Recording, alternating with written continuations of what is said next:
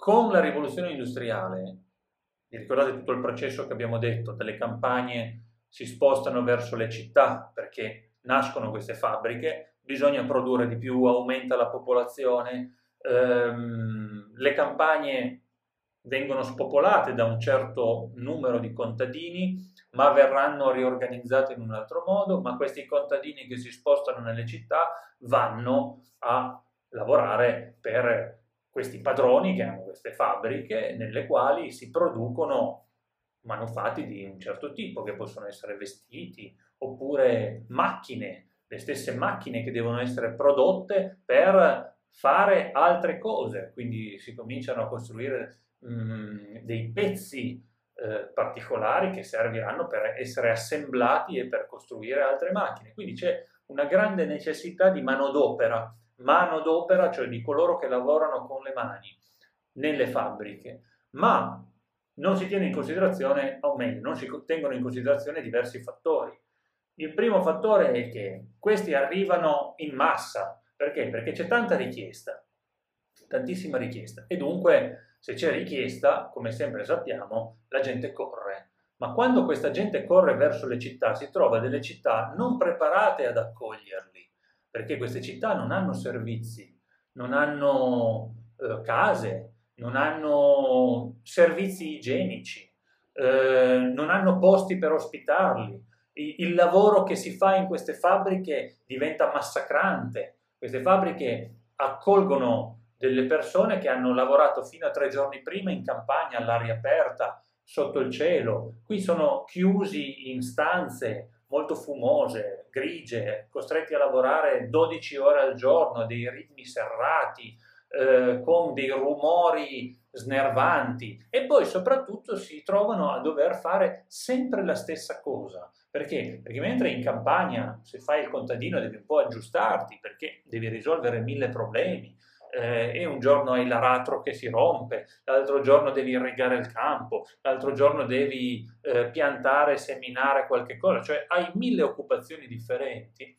All'interno di una fabbrica tu ti ritrovi a fare probabilmente sempre la stessa mansione. C'è chi si occupa sempre di lavare i panni una volta confezionati, c'è chi si occupa sempre di cucire la stessa cosa. Nasce proprio una nuova classe sociale, una classe sociale che prima non esisteva, perché gli operai, quelli che producono un'opera, che producono qualche cosa per qualcuno, sono una classe sociale che fino a quel momento non è mai esistita. Esistevano i contadini, esistevano gli artigiani, L'artigiano, il falegname, no? Prendiamo il falegname. Il falegname non è un operaio, perché il falegname deve costruirti un mobile. Un mobile fatto su misura, richiede delle perizie molto particolari, devi saper fare tutto, piallare, lucidare, magari dare la tinta al pannello di legno, mettere le cerniere, cioè hai mille occupazioni diverse.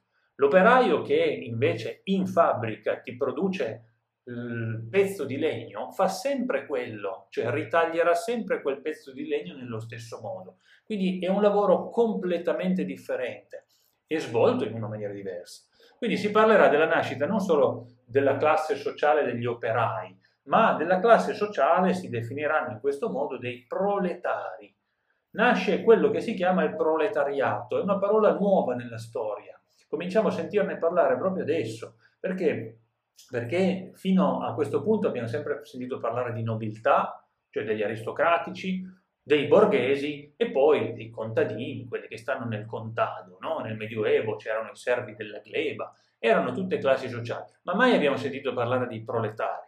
I proletari sono quelli che hanno come unica ricchezza la loro prole, no? i loro figli hanno solo quello, non hanno nient'altro, perché? Perché non hanno neanche una specializzazione, perché sanno fare una cosa sola, non hanno un mestiere. L'operaio inizialmente e opera sempre sulla stessa cosa e quindi perde completamente il contatto con la realtà. Nasce non solo una classe sociale diversa, che c'è ancora oggi, perché? perché comunque l'operaio esiste ancora nelle nostre fabbriche esattamente come esisteva nel 1700, ma nasce anche una classe sociale molto particolare. Perché? Perché è una forza che si sta muovendo dalle campagne e che è terribilmente richiesta. Ma se è terribilmente richiesta, e ce n'è tanta, perché ne arrivano tantissimi di questi operai, Quando io ho a disposizione tanta merce, quella merce non vale niente. L'economia purtroppo funziona così. Se io ho tantissime mele, queste mele non valgono niente. Perché? Perché quando io vado a comprarle ce ne saranno in tutti i negozi. Le mele costano molto care quando ce ne sono poche. Ecco che lo stesso paragone funziona con gli operai. Dato che da queste campagne arrivano in massa, c'è una grandissima richiesta, ma anche una grandissima offerta e quindi li pagano pochissimi sti poveracci. Perché? Perché tanto se non ci sei tu ci sarà qualcun altro. Quindi vedete che si comincia un meccanismo terribile. Eh, gente che arriva, non sa dove alloggiare, non sa dove vivere, vive in scantinati fatiscenti. Eh, gente che arriva con eh, bambini, mogli, costretti a lavorare 12-13 ore al giorno senza pause, eh, con delle temperature in queste fabbriche eh, esasperanti, eh, magari con turni continui, quindi finiscono alle 7 di sera, alle 4 del mattino ricominciano a lavorare, quindi hanno giusto il tempo di andare a casa, buttarsi sul letto prima di no, addormentarsi sulla macchina. Quindi non c'è nessuna regola, non ci sono orari, non ci sono salari. I salari, cioè il, lo stipendio, quello che noi oggi chiamiamo stipendio, era quasi nullo. Perché? Perché tanto non ti piace, via, ce n'è un altro che sta arrivando. E poi soprattutto non c'erano regole sulle età del lavoro. Perché? Perché se tu hai 40 anni e riesci a lavorare, per me va bene. Se tu hai 10 anni e riesci a lavorare, per me va bene. Quindi i bambini sono i principali eh, operai delle fabbriche tante volte. Perché? Perché li pagano di meno sono più piccoli, fanno meno, ti pago meno. Tante volte però non è così, anzi tante volte riescono a fare addirittura più e meglio degli adulti, ma vengono sfruttati e completamente rovinati. Ma attenzione, un conto è lavorare mh, mm, magari in una fabbrica mh, mm, con carichi leggeri o con lavori manualmente fattibili ancora, anche se comunque il bambino si capirà ben presto che non potrà eh, produrre in una fabbrica. Perché? Perché oltre al fatto di negargli completamente l'istruzione, questi saranno sempre ignoranti, non impareranno mai a leggere, a scrivere, a fare nulla, nasceranno come degli schiavi praticamente, però gli si compromette anche tutto lo sviluppo fisico. Questi passeranno la loro vita magari curvi a fare sempre lo stesso lavoro e si troveranno già alla vostra età con problemi di schiena, problemi di salute, no? non avranno mai visto la luce del sole. Ma pensate a quei poveracci che lavoreranno in miniera. Perché? Perché le miniere cominciano ad essere sfruttate tantissimo. C'è la necessità di carbone, tantissimo carbone per far funzionare queste fabbriche. E il carbone dov'è? È sottoterra. E allora servono i minatori per far funzionare le fabbriche. E chi è che meglio di un bambino può infilarsi in un cunicolo sottoterra a tirar fuori carbone? Eh, nascono in questo periodo proprio lo sfruttamento minorile di tutti i ragazzi come voi che per 10-12 ore al giorno sono costretti a spaccare carbone e a spaccare rocce sottoterra a decine e decine di metri eh, sottoterra, sotto mm, una eh, enormi profondità e che non vedranno mai la luce del sole, che tante volte moriranno là sotto. No? Quindi inizia un periodo terribile per la storia prima inglese e poi europea in genere e parallelamente alla classe operaia, quindi ai proletari, che è una classe sociale nuova che sta nascendo, nasce un nuovo sistema economico che il testo vi, vi chiama, vi introduce come la nascita del capitalismo. Noi ne abbiamo già accennato, vi ricordate quando abbiamo parlato della Germania, eh, della questione del muro di Berlino, la, lo scontro tra il capitalismo e il comunismo da un'altra parte. Il capitalismo si può dire che nasce proprio in questo periodo. Cos'è il capitalismo? È un sistema economico basato sui capitali. Però attenzione, basato sui capitali vuol dire che io ho un'idea. La mia idea è produrre, non lo so, automobili. Allora ho bisogno di tanti soldi, capitali i capitali sono i soldi.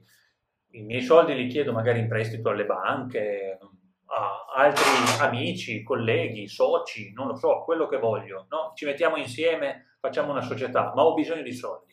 faccio, costruisco la mia fabbrica con le mie macchine, chiamo gli operai, li faccio lavorare, eccetera. Quando vendo le mie macchine, da quello che ricavo dalla vendita, intanto comincio a pagarmi i debiti, con le banche mi hanno imprestato i soldi, cominciamo a rientrare un pochettino delle spese che abbiamo fatto per costruire la mia fabbrica. Ma quando siamo rientrati con le spese e siamo, cominciamo a guadagnare, comincia ad esserci un profitto dalla vendita del, delle mie automobili, che cosa faccio? Non prendo quei soldi e vado a farmi le vacanze. No, non è quello il senso. Il capitalista cosa fa? Prende quei soldi, li reinveste nella sua fabbrica, migliora la sua fabbrica, cioè aumenta la produzione, compra nuove macchine, eh, chiama nuovi operai. Perché? Perché solo così la produzione può aumentare. Quindi il capitalismo è un sistema che si basa sui capitali, sui soldi, che vengono reinvestiti nella tua attività. Se io faccio il panettiere e oggi pomeriggio, non lo so, ho venduto 50 kg di pane e mi sono messo in tasca a fine giornata 400 euro, che ne so, butto a caso, e prendo quei 400 euro lì e li metto in banca e dico, oggi ho guadagnato 400 euro, sono rovinato, non ho capito niente.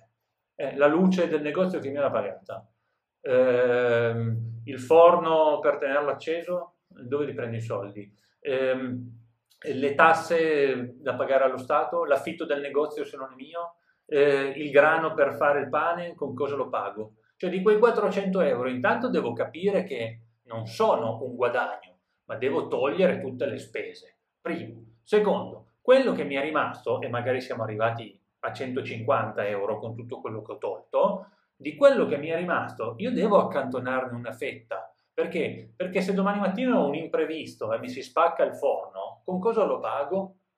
No? Con cosa lo aggiusto?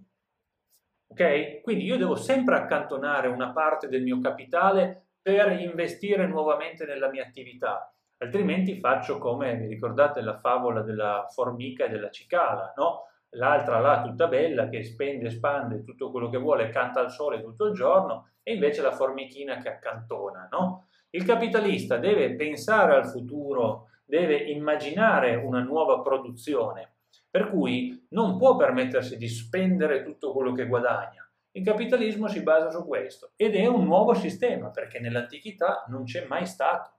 I romani non pensavano così.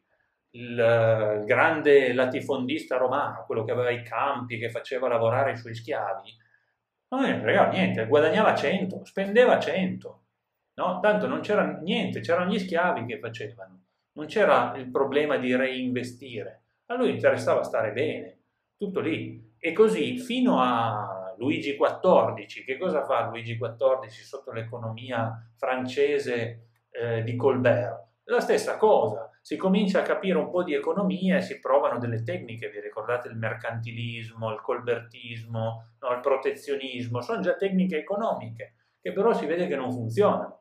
Gli inglesi invece cominciano a ragionare su un nuovo tipo di sistema. Ecco che nasce il capitalismo, che è quello che funziona ancora oggi. L'Italia oggi è capitalista come tipo di sistema economico.